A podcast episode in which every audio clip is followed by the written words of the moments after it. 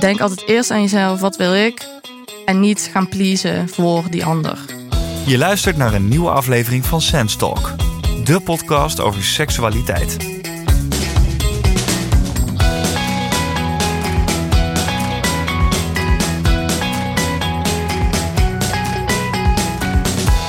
Praten over seks met je ouders.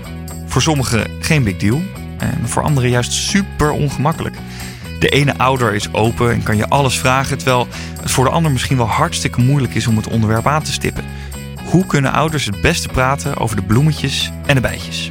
Is het überhaupt de taak van ouders om seksuele voorlichting te geven? Ik praat erover met Chris en Josephine. Chris is 21 jaar, studeert geneeskunde in Groningen, is opgegroeid in Johannesburg en woont sinds drie jaar in Nederland. Josephine is 22 jaar en afgestudeerd in theater. Hoewel ze zich nu richt op haar studie social work, heeft ze een tijd lang gewerkt bij de kindertelefoon. Josephine en Chris, welkom. Hallo. Hi. Josephine, jij zit gezellig bij mij uh, in de studio en Chris ook heel gezellig, maar wel uh, via Zoom. Klopt, ja. Hey Josephine, ik wil even met jou beginnen. Mm -hmm. Hebben jouw ouders je seksuele voorlichting gegeven? Uh, ja, dat hebben ze inderdaad. Toen ik echt heel jong was, ik denk vijf, had mijn moeder een, uh, een boek bij de bibliotheek uh, geleend. Uh, hoe worden baby's gemaakt? En ehm, ja, dat heeft ze met mij toen gelezen. En dat was wel heftig. ja, het, hoe ging dat? Nou ja, ik, ben, ik was natuurlijk vijf, dus het is wel heel lang geleden. Maar ja, het was zo, nou kom, we gaan even een boekje lezen. Ook echt aan tafel, best serieus. Ja. En ja, we bladerden dat boek gewoon zo door. En daar stonden allerlei plaatjes in. En uh, mama die zwanger was en hoe de baby's werden gemaakt. En uh, ik weet wel dat ik dat uh, best wel spannend vond. Wat vond je er spannend aan? Ja, ik denk de plaatjes. Vooral één plaatje herinner ik me nog heel goed. Dat was een plaatje van een bed. En dat zag je aan de voorzijde. Dus je zag ook vier voetjes en allemaal hartjes. En dekens waren een beetje zo um, op en neer aan het gaan. um, En toen dacht ik, oh, wat is dit? Uh, dat vond ik wel heel heftig om te zien. Dus ik had ook heel snel die, die bladzijde omgeslagen. Maar vond je het sowieso heftig om te zien? Of vooral omdat je moeder erbij zat? Nee, ik denk uh, vooral gewoon dat ik het zag. Dat mijn moeder erbij zat, vond ik nog niet zo heel vreemd. Maar ik vond het plaatje gewoon heel ja, ongemakkelijk. Ja. En Chris, hoe ging dat bij jou? Nou, mijn moeder die wilde heel lang, ook toen ik jong was, dat met me bespreken. Maar ze vertelde dat ik dat niet wilde. Totdat um, ik een keer naar, uh, naar de bioscoop ging met vrienden. Ja, een paar wat oudere familievrienden. En uh, er was in het filmpje een soort ja, een grapje gemaakt. Een soort van: oh ja, dit is nog beter dan een orgasme. Ik wist niet wat dat was. En uh, nou, iedereen, iedereen hard aan het lachen. En um, toen het stil werd, vroeg ik heel hard: oh, wat is een orgasme? En nou, toen kwam ik terecht bij mijn moeder. En toen vond zij het heel spannend, want dat verwachten ze, verwachten ze niet. Maar ja, toen begon het en uh, we zaten samen en ze had gewoon alles een beetje uitgelegd. We hadden ook thuis wat filmpjes van die BBC documentaire filmpjes um, okay. over zwangerschap en um, ja, en dat eigenlijk. Ja, dus eigenlijk een beetje de biologische kant, zeg maar. Ja, ja, en toen was ik elf jaar uit, uh, denk ik, ongeveer. Dus uh, we hadden het daarna steeds meer over, maar dat was het, eerste, ja, het eerste gesprek. Ja. Ja, ik hoor jullie allebei al gelijk praten over seks en, en, en zwanger worden. Maar volgens mij is seksuele voorlichting wel een beetje meer dan alleen dat. Ja. Josephine, werd er bij jullie ook wel gepraat over gewoon bloot zijn? Was er een beetje een open cultuur, zullen we maar zeggen? Ja, er werd niet echt daarover gepraat. We hadden ook gewoon de, de badkamer op slot. Als je gewoon op de wc zat en uh, in, ja, aan het douchen was, daar kwam niemand uh, binnen, zeg maar. Dus nee. je had wel veel privacy. Oké. Okay. Maar ik heb ook niet echt een um, taboe sfeer gemerkt thuis. Het was mm. niet zo van, oeh, nee, oeh, naakt of... eh, ja. Nee, dat, dat was het ook niet. Want toen je daar zat hè, met je moeder met dat, met dat boekje, heb je het toen ook over het lichaam überhaupt gehad? Nee, niet dat ik me kan herinneren. Het ging vooral over ja, ja, hoe een baby wordt gemaakt en waarom mama dan een uh, dikke buik heeft, zeg maar. En Ja. uh, gewoon eigenlijk de, de praktische Ja. kant. De ja. basics. ja, de basics. The greatest hits. En hoe was dat eh, bij jou, Chris? Nou ja, toen um, ja, we begonnen het nog meer over te hebben toen uh, ik door de puberteit ging. Mijn moeder die stond er altijd heel open in. om dat soort gesprekken te hebben. Ja. Dus ik heb ook thuis nooit een taboe gemerkt. ik vond het altijd heel makkelijk om met haar over seks te hebben. En later ook inderdaad meer over je eigen lichaam en wat gebeurt er en wat normaal is. En eigenlijk belangrijkste ding dat je nooit moet schamen over seks en om dat soort vragen te stellen. Ja, en wat voor rol speelt je vader hierin? Um, geen rol eigenlijk. Mijn ouders die zijn uh, gescheiden en ik heb met hem uh, eigenlijk geen contact bijna. Mm -hmm. um, ze zijn gescheiden sinds ik zes jaar oud was. Dus alles ging door mijn moeder over seks. Oké. Okay. En bij jou, Josephine?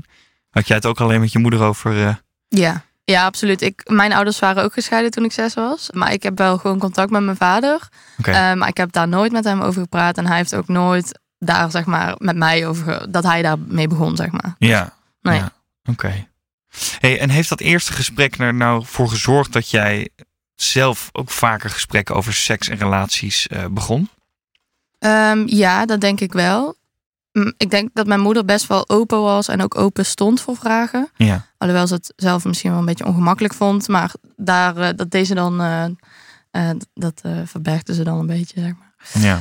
Maar ik denk dat ik daardoor wel ook open ben en met andere mensen ook gesprekken daarover kan voeren. En toen ik in de puberteit kwam, toen hadden mijn ouders, of mijn moeder en ik, nou mijn vader niet, maar mijn moeder en ik, hadden daar ook wel wat gesprekken over. En ongesteld zijn en ehm, ja, toen ik mijn eerste vriendje kreeg, toen was het wel even van, ja... Nou, Hoe zit dat nou? En... Ja, en uh, ze wilde met mij ook mee naar de huisarts voor de anticonceptiepil. Um, dus daar werd op zich wel open over gepraat. Ja. Maar ik merkte wel mijn moeder dat het wel spannend werd. En dat ze zoiets had van, oh, ik wil eigenlijk nog niet dat mijn, dat mijn dochter ja, seks gaat hebben. Dus ze probeerde het een soort van tegen te houden. Ja. En toen werd het een beetje een soort... Um, ja, ik wilde gewoon heel graag met mijn, mijn vriendje dat hij bleef slapen. En dat mocht en hoe eigenlijk. oud was je toen? Ik uh, was toen 14. Oké. Okay. En uh, ja, wij probeerden dan altijd zo, uh, zo, Mogen we blijven slapen? Mag hij blijven slapen? en allebei onze ouders waren daar wel een beetje. ja, die, die deden daar een beetje. Nou, doe maar even niet. Of nee, dat is niet ja, handig, zeg ja. maar. Ja. en hoe kijk je daar nu op terug? Nou, ik snap het wel. Ik snap Mhm. wel dat, ze dat deed. Maar ik denk dat ze op dat moment wel nog iets. ehm, ja, dat het iets meer een gesprek mocht zijn. Dat ze mij ook wat meer mocht vertrouwen daarin. Mhm. Omdat ik vaak het idee had dat ze dan hoe ze- zei van nee, dat gaat niet gebeuren, klaar. Dat ben je nog veel te jong voor. Of ik wil Ja. niet dat er eh, ongelukken gebeuren. Of eh, weet ik veel wat ze daarmee bedoelde. Maar ja, het is, zou toch wel fijn zijn geweest als ze toch heel even... Nou, we gaan even zitten en even opnieuw dat gesprek wat ik had toen ik vijf was, zeg maar. Ja, precies. Ja. Ja, ja. Ja. En wat was voor jou dan de belangrijkste boodschap die je moeder je wilde meegeven over relaties en seks? Nou, wat ze me vooral heel erg wilde meegeven is dat ik altijd eh, aan mezelf moest denken als eerst. Eh, omdat ze merkte aan mij, zij heeft dat ook in haar karakter, dat ze heel vaak het goed wil doen voor andere mensen. En voor andere mensen eerst wil zorgen, zeg maar, en daarna kom ik. En dat heb ik ook een beetje. Dus ze heeft eigenlijk altijd wel benadrukt van, denk altijd eerst aan jezelf, wat wil ik? En niet gaan pleasen voor die ander. Ja. Dus dat is wel heel, wat ze heel erg heeft meegegeven aan mij. En dat vond ik wel heel fijn. Ja, ja, ja. En hoe was dat voor jou, Chris? Wat was nou de belangrijkste boodschap van jouw moeder aan jou?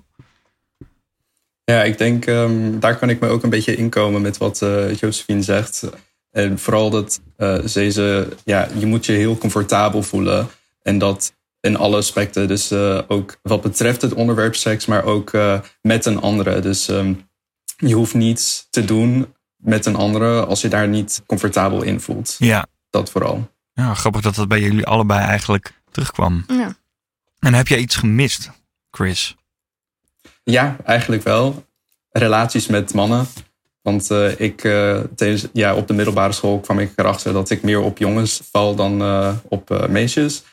En nou ja, mijn moeder die komt uit Bulgarije en daar is homoseksualiteit nog een soort van taboe. Dus ze is altijd heel supportive geweest, dus daar heb ik geen problemen gehad. Maar qua homoseksuele voorlichting, als we het zo gaan zeggen, ehm, Ja. heb ik, moest ik alles zelf ontdekken. En waar ontdekte je dat dan? Nou ja, online. Dus eh, ja, ik had ook een keer porno opgezocht, want ik wist niet wat, eh, eh, hoe anders ik dat kon zien, bijvoorbeeld. Maar ik had ook bijvoorbeeld met best veel vrienden op de middelbare school gezeten die ook bi of homo waren. En we konden ook met elkaar gesprekken voeren. En zo kwamen we daar een beetje doorheen. En nou ja, bijvoorbeeld toen ik naar Nederland kwam, had ik ook een grinder gedownload. Dus mhm. eigenlijk ja, gewoon by, do, by doing een beetje. Ja, en was dat voor jou een goede weg? Ik denk dat het wel goed is gekomen. En ik heb wel heel veel geleerd. Maar ik denk dat als ik uh, dat voorlichting thuis kreeg, of ja, als ik uh, ergens terecht kon bij iemand uh, waarmee ik dat gesprek kon voeren, zou het misschien op een, ja, stuk, ja, een nog velige manier kunnen gebeuren. Ja. Hey, en zijn er eigenlijk andere mensen in jullie thuissituatie geweest waar je het over seks en relaties kon hebben? Um, ja, toen ik uh, ouder werd, een beetje zo, ja, wel rond de 20, zeg maar, 18, 19, 20. Uh, toen werd ja, mijn broertje anderhalf jaar jonger. Toen uh, konden wij het er ook wel meer over hebben. Mijn broertje kwam toen ook uit de kast in die tijd.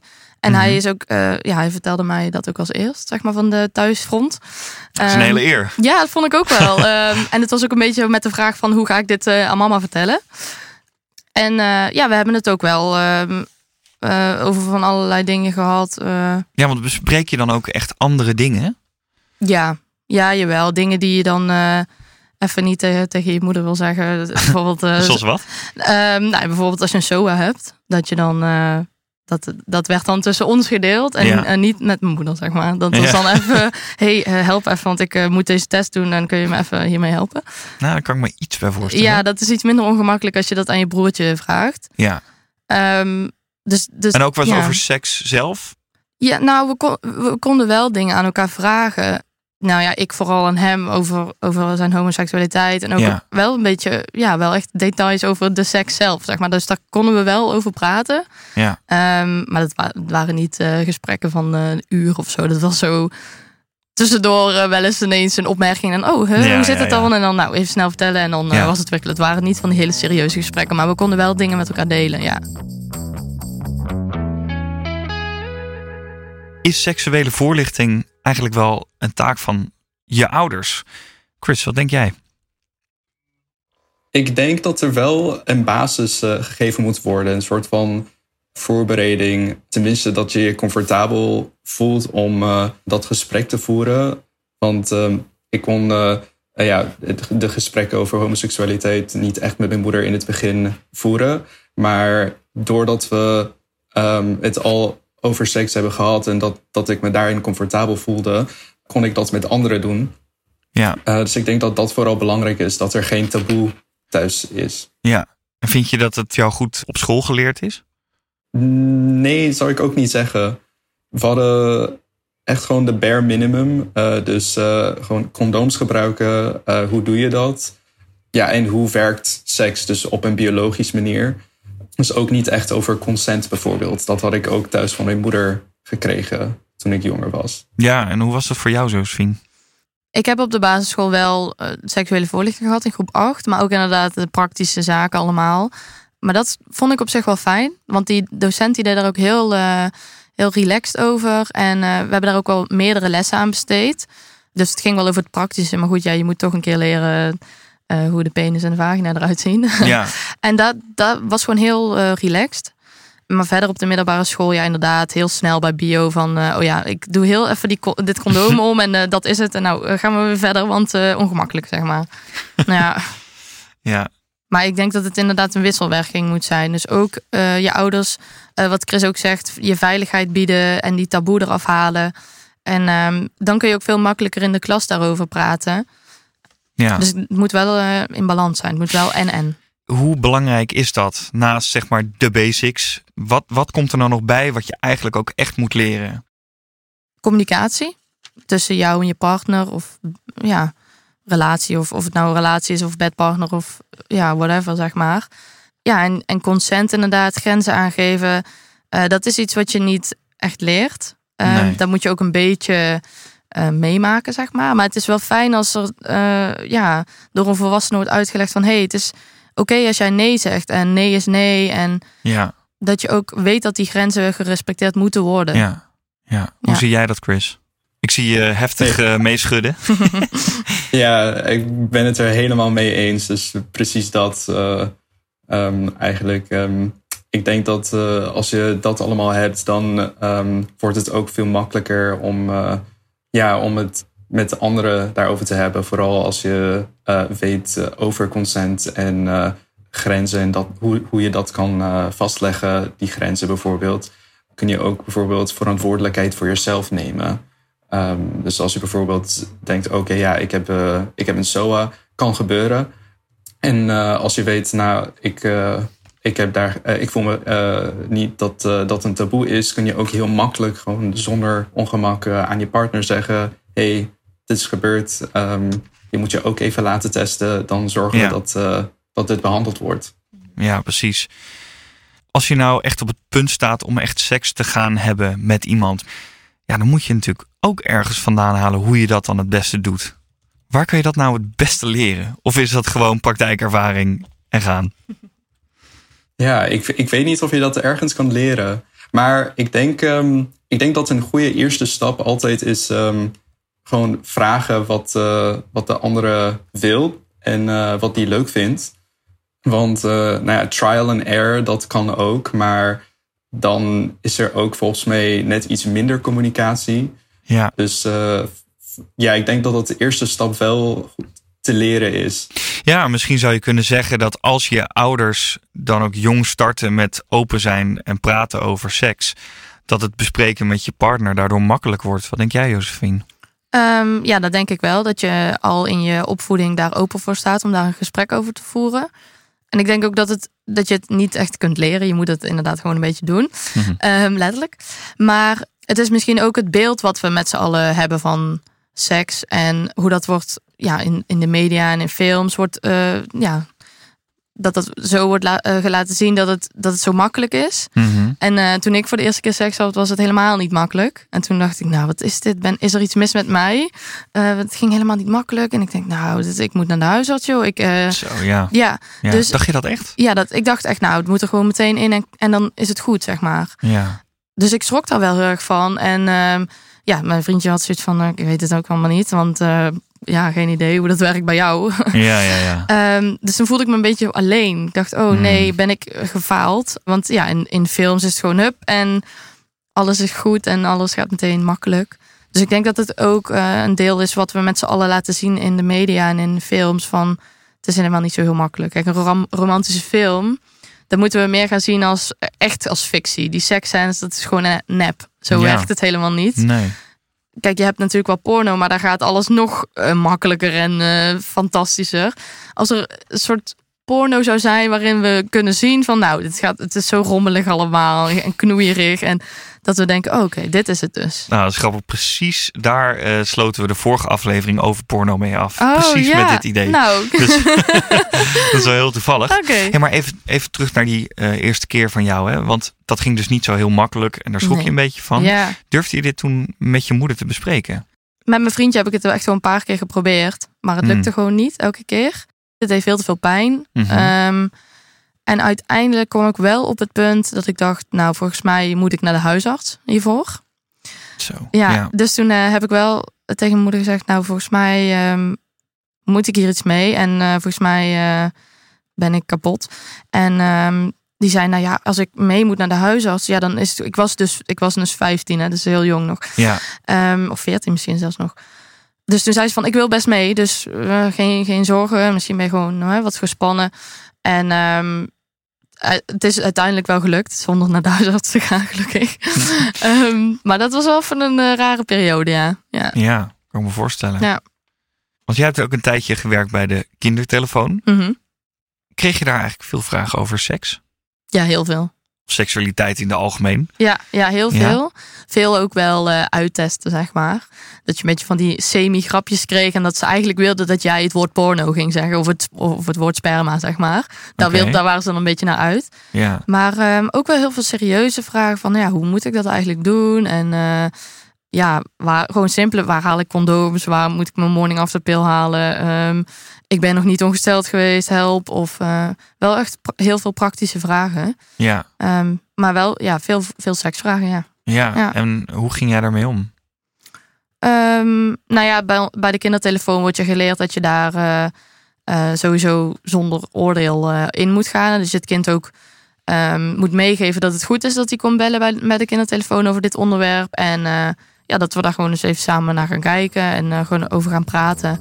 Ehm, ja, dat alles oké is, alles bespreekbaar is. Ja, de seksuele voorlichting, hoe je het ook bent of keert, krijg je ook altijd een beetje mee van je vriendjes en vriendinnetjes. Chris, wat waren nou eigenlijk de gesprekken die jij met je vrienden voerde over seks en relaties? Ja, goede vraag. Ehm, ja, eigenlijk een beetje, ja, begon het een beetje van over ja, wat we daarvan wisten. Of uh, als iemand bijvoorbeeld een nieuwe, iets nieuws uh, wilde proberen of iets nieuws ging proberen, dan um, willen ze dat uh, misschien vertellen? Of, of nou ja, weet je, iedereen is een beetje nieuwsgierig, ook vooral op de middelbare school. Dan willen ze allemaal over vragen, hoe was dit? En mm -hmm. vooral met, met mijn vrienden, we waren heel hecht met z'n drieën, want we hadden allemaal een beetje hetzelfde, um, dezelfde achtergrond. Want onze vaders ja, waren er gewoon niet bij. dus we konden het gewoon over alles hebben. Oké. Okay. Dus uh, ja, dat een beetje. En uh, ja, vooral over onze ervaringen en uh, misschien wat we online vonden. En ja. En waren die gesprekken dan ook heel technisch? Zeg maar, ging je soms ook echt heel specifiek in over seks zelf? Of was het meer in zijn algemeenheid? Afhankelijk van wat het, het, onderwerp was. Maar um, heel vaak hadden we het ook over het, de emotionele aspect daarvan. En hoe mensen, ja, of hoe, hoe die persoon zich voelde daarover. Ja. Wat er gebeurde. Ja, je hebt er ook altijd wel eens een bepaalde ongewenste adviezen bij zitten. Wat is nou de allergekste, raarste, meest vreemde boodschap die jij ooit van, van iemand hebt gehad over seks? Nou ja, ik heb wel eens gehad dat um, een. Um, vriendin die zei tegen me dat ik, uh, dat ik ooit gewoon dat ik ooit open moet staan voor BDSM. Ja. En dat vond ik heel gek, want ja, ik was ook net 18 jaar oud en ik weet niet of zij ook zeg maar dat echt had ervaren. En toen had ik nog, ook nog geen seks gehad. ik had nog mijn eerste keer niet gehad. Ah, ja. Dus dat vond ik een hele vreemde boodschap. Dat, om dat meteen door te geven, zeg maar. Ja, ja, dan zou je er wel snel bij zijn, ja. Ja. en jij, Josephine, heb je wel eens een gekke, vreemde tip gehad van iemand over seks? Nou, ik zou niet weten of ik echt een gekke tip heb gehad. Maar ik weet wel dat in onze vriendinnengroep, toen we op de middelbare school zaten, was één meisje en die liep gewoon ja, mijlenver voor op ons. Um, die had echt al heel veel uh, dingetjes gedaan en uh, hier en daar overal. Ja. Dus wij luisterden ook heel graag naar haar verhalen. Heel spannend, zeg ja. maar.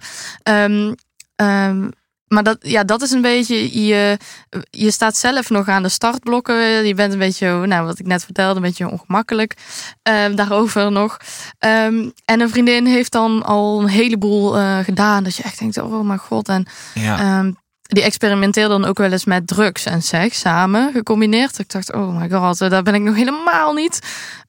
Dus het is niet, ja, misschien een beetje gek, maar omdat je zo ver uit elkaar ligt qua wat je doet, zeg maar, dat het uh, een beetje ja. vreemd was allemaal ja. te zijn. Ja, Soms, ja, Maar ook spannend, maar ook gek en ook raar, maar ook, wel, uh, ook wel dat je denkt, oh, maar ik wil het ook wel weer weten. Ja, ik wil het wel heel graag weten, maar ik vond het wel een beetje raar allemaal. Maar ja. We sluiten de podcast af met een tip voor de luisteraar. Misschien moeten we deze keer in plaats van luisteraar even de ouders uh, nemen. Wat mm. voor tips zouden jullie ouders mee willen geven als het gaat om seksuele voorlichting thuis? Chris. Ja, ik zou zeggen, ja, wees er open voor. En uh, zorg vooral dat uh, je kind zich comfortabel voelt. Dat je een comfortabel of veilige omgeving aanbiedt. Vind ik een mooie. Josephine? Ja, daar sluit ik me heel erg bij aan. Um, inderdaad uh, zorg ervoor dat er zo weinig mogelijk taboe is op seks. En dan uh, voor je dochter, maar ook zeker voor je zoon. Uh, dat dat voor beide gelijk is.